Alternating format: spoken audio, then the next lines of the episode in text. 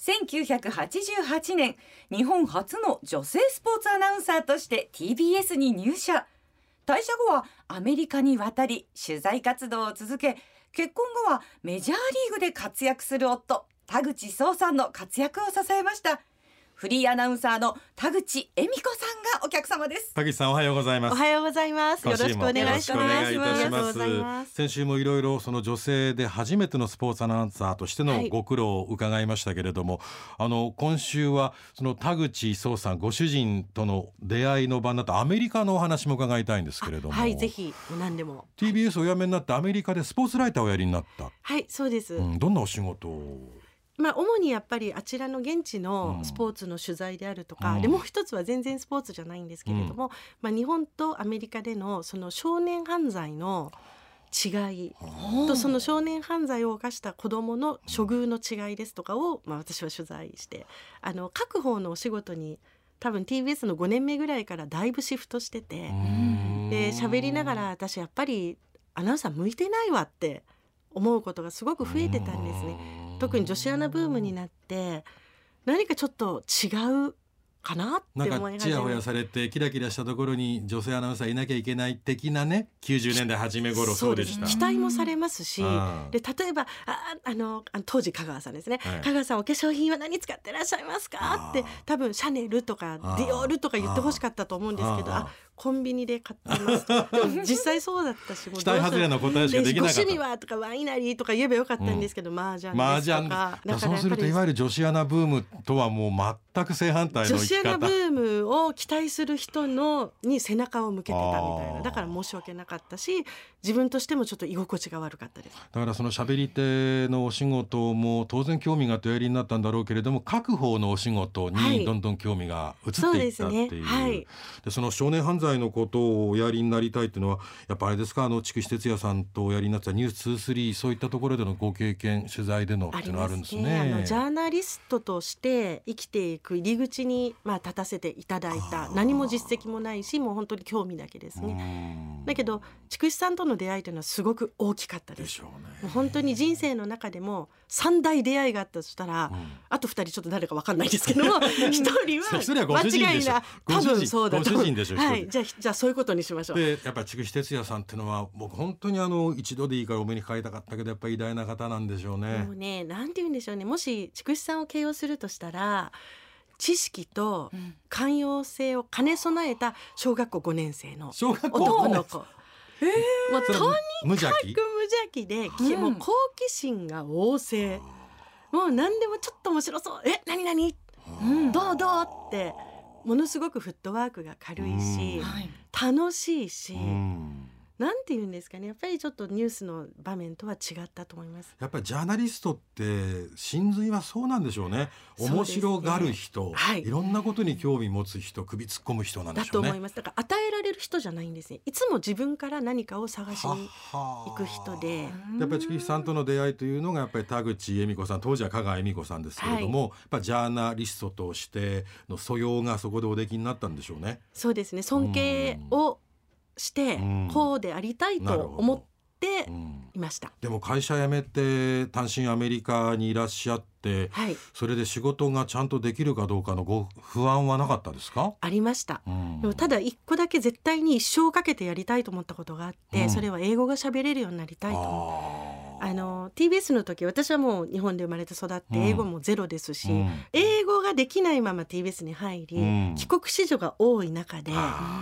できなくてすみませんってこういう感じですね。ただ実際にやっぱりアメリカ人の選手にインタビューをしても、うん選手は通訳さんを見て喋ります。なるほど。そうすると私の言葉は彼には直接は届かないし、戻っても来ない。それ寂しいですもんね。そうです。で一回生放送で、通訳さんがトイレにこもっちゃったことがあってそれはフィギュアスケートの試合だったんですけどもう世界大会でいきなり私に「行け!」って言われて「行け!」って何にも喋れない。でなんかちょっと喋ったら「はん?」って言われて 生生中継生中継えー、怖えー、となんとかかんとか何言ったかも覚えてないんですけども手と足をはあ動かしてなんとかなんとか言ったら「はーん」って言われてバカにされちゃって。もうでも申し訳ないです。あちらチャンピオンですよ。私が悪いんです。喋れないから。だその時にあ喋れないってこんなことなんだと思って、うん、別に TBS 関係なくていいから、うん、一生のうちにちゃんと心が通じる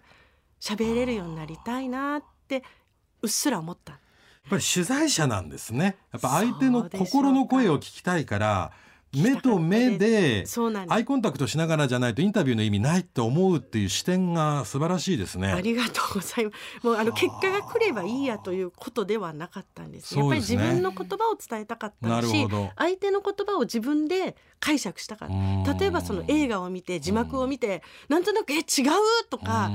そういうのあるじゃないですか。それがすごくもどかしかったかなっていう。アメリカに単身渡られてアメリカのメジャーリーグの取材もいろいろおやりになったわけでしょ、はい、そうですね。もう取材というよりはもうあのその時はもう家内というかもう主主人についていってるんでまあ、主人のサポートで主人が苦労してました。英語でやっぱり。そこはあのお手伝い的な感じで。だってまああれですもんね。今となってはもうメジャーリーグに行く選手があまたいますけれども田口壮さんがいらっしゃった頃っていうのはまだそんなに多くなかったですもんね日本のプロ野球選手が、ね、まだまだ初めの頃で。で特にうちは、まあ、マイナーも含めて、うん、日本人のいない方にいない方にこう流れて選んだわけではないけど。最初がセントルイス、ね、そうです。セントルイスという名のもとに行ってマイナーに落ちてるんでメンフィスですよね。メンフィスなんだ。はい全く周り日本人がいない環境の中でしょう。まあ、多分いたんですけれども、日本人の方のコミュニティとは近くにはいななかったです。そういう中でお二人でいらっしゃってるわけでしょう、はい、ものすごくやっぱ孤独なところもありますよね。主人はすごく孤独だったと思いますね。で私はもうそれどころじゃなかった。もう食材どうしようとかもうそういう生きていくので精一杯。で文化の違いもありますからもういろんな意味でてんやわんやしてるうちに日が経っちゃって気が付いたらちょっと体壊しちゃったっていう。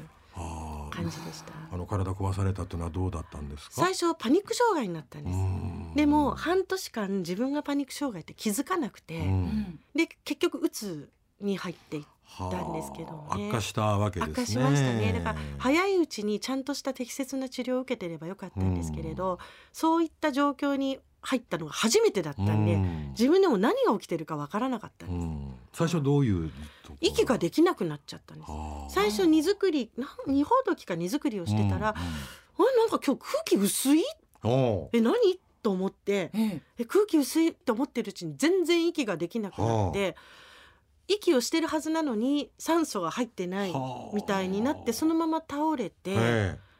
でその時たまたまあのホテル形式のお宿みたいなところに仮に住んでたので、うんうん、係の方が見つけてくださって救急車呼んでくださったじゃあ見つけてもらえなかったらそのまま倒れてるんです。大変なことになった死にはしません。苦しい状況呼吸はできる？自分はできてないと思っても、うん、パニック障害って絶対な何分かすると呼吸は戻る。でもその時に焦ってパクパクするから、うん、あの酸素吸いすぎたり過呼吸状態。になるので落ち着いてゆっくりゆっくり。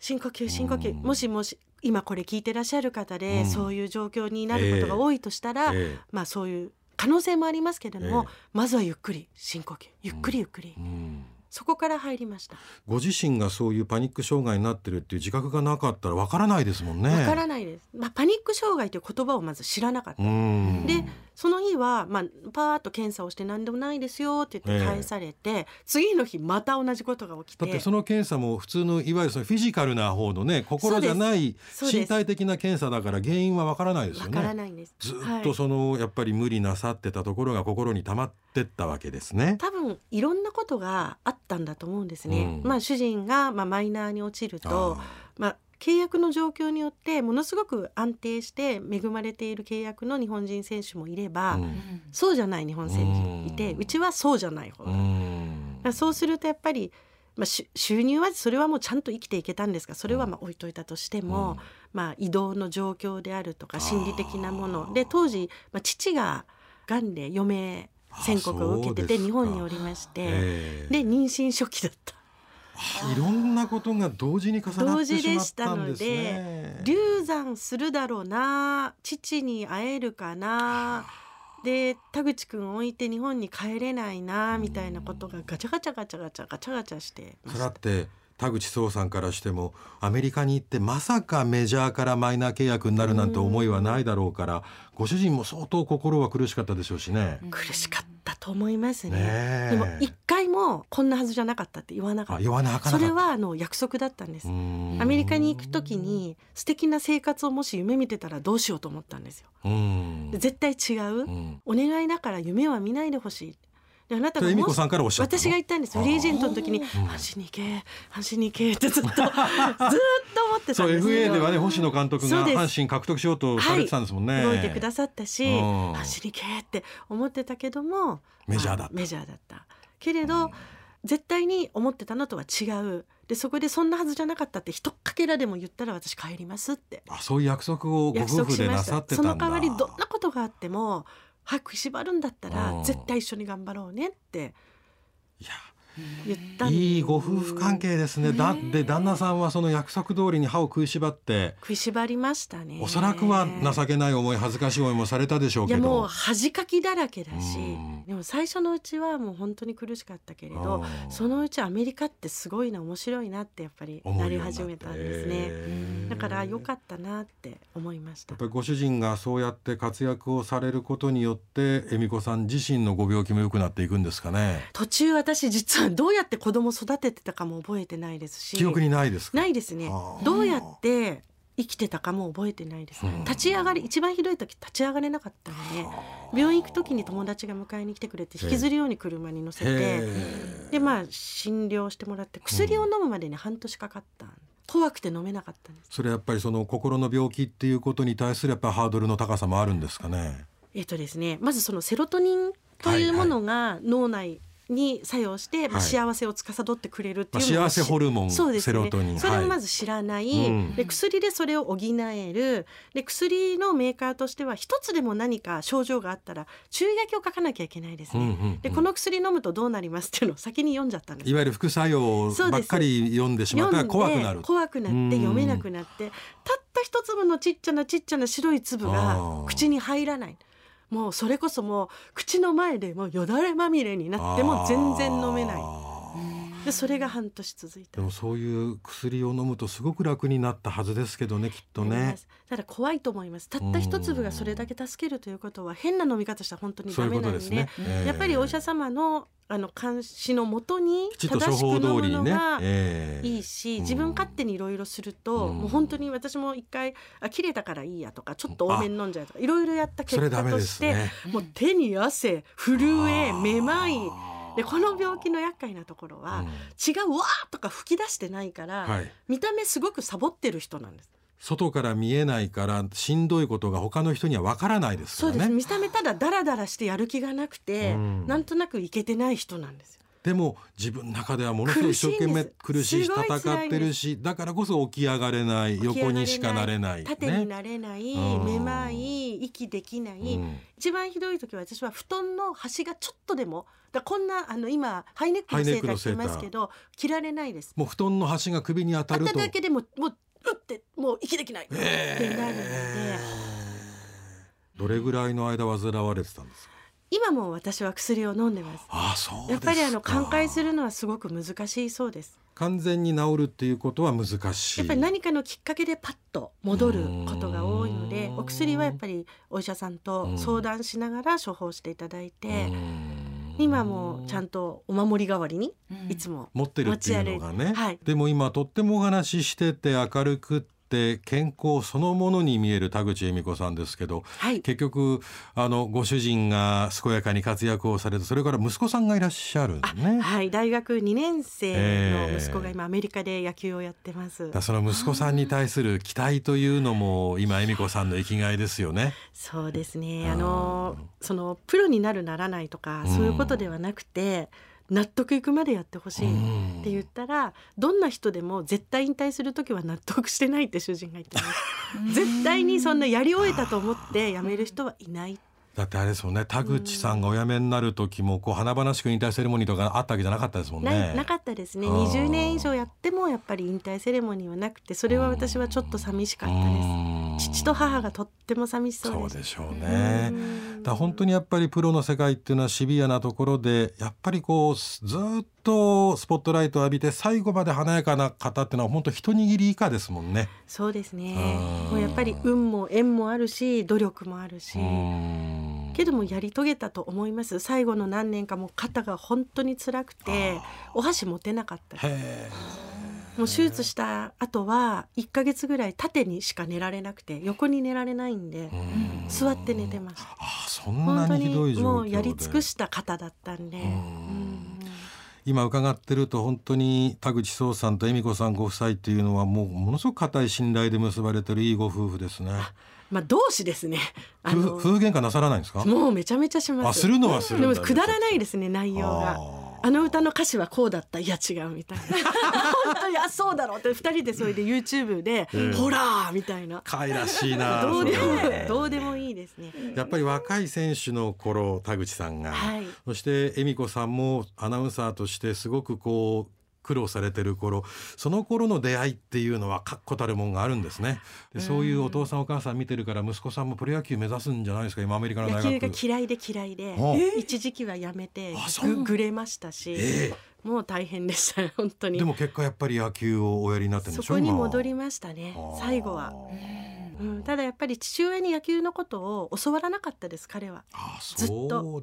やっぱり何かこう親でも息子でも男同士だったんだけど。なんか意地があってで主人も他の子には教えるんですよ、うん、ボンボン教えるんだけど息子さんに教えないあいつが聞いてくるまで絶対教えないって意地を張って結婚として本当に教えないまま今に至って今になって時々ちょろっと聞いてくる、え。ー、それが父と息子の関係なんですかね。複雑ですね、今野球をやりになってるってことはプロ野球に行きたいっていう思いもどこかには終わりなのかもしれないですね息子さんね。そうなんでしょうね。もうそんなになれるような簡単な世界じゃないと思うんで今はただ怪我をしないようにとやっぱり野球を通じていろいろ学んでほしいね。人として至らないところをどうにかしてほしいです彼には。え21歳？20 20歳になりました。はい。なんだこれからですもんね。もうこれからなんでしょうけどね。なかなか難しい子供です、いや田口恵美子さんのお母さんの部分妻の部分そしてやっぱり一人の女性としての部分香川恵美子さんとしての TBS アナウンサー時代からお話聞いてるともっともっといろんな話伺いたいですね。ありがとうございます。二週じゃ足りないですね。また呼んでいただけたらまたぜひお目にかかりたいと思います。いや今日本当目にかかってよかったですあ。りがとうございます。田口恵美子さんでした。ありがとうございました。失礼します。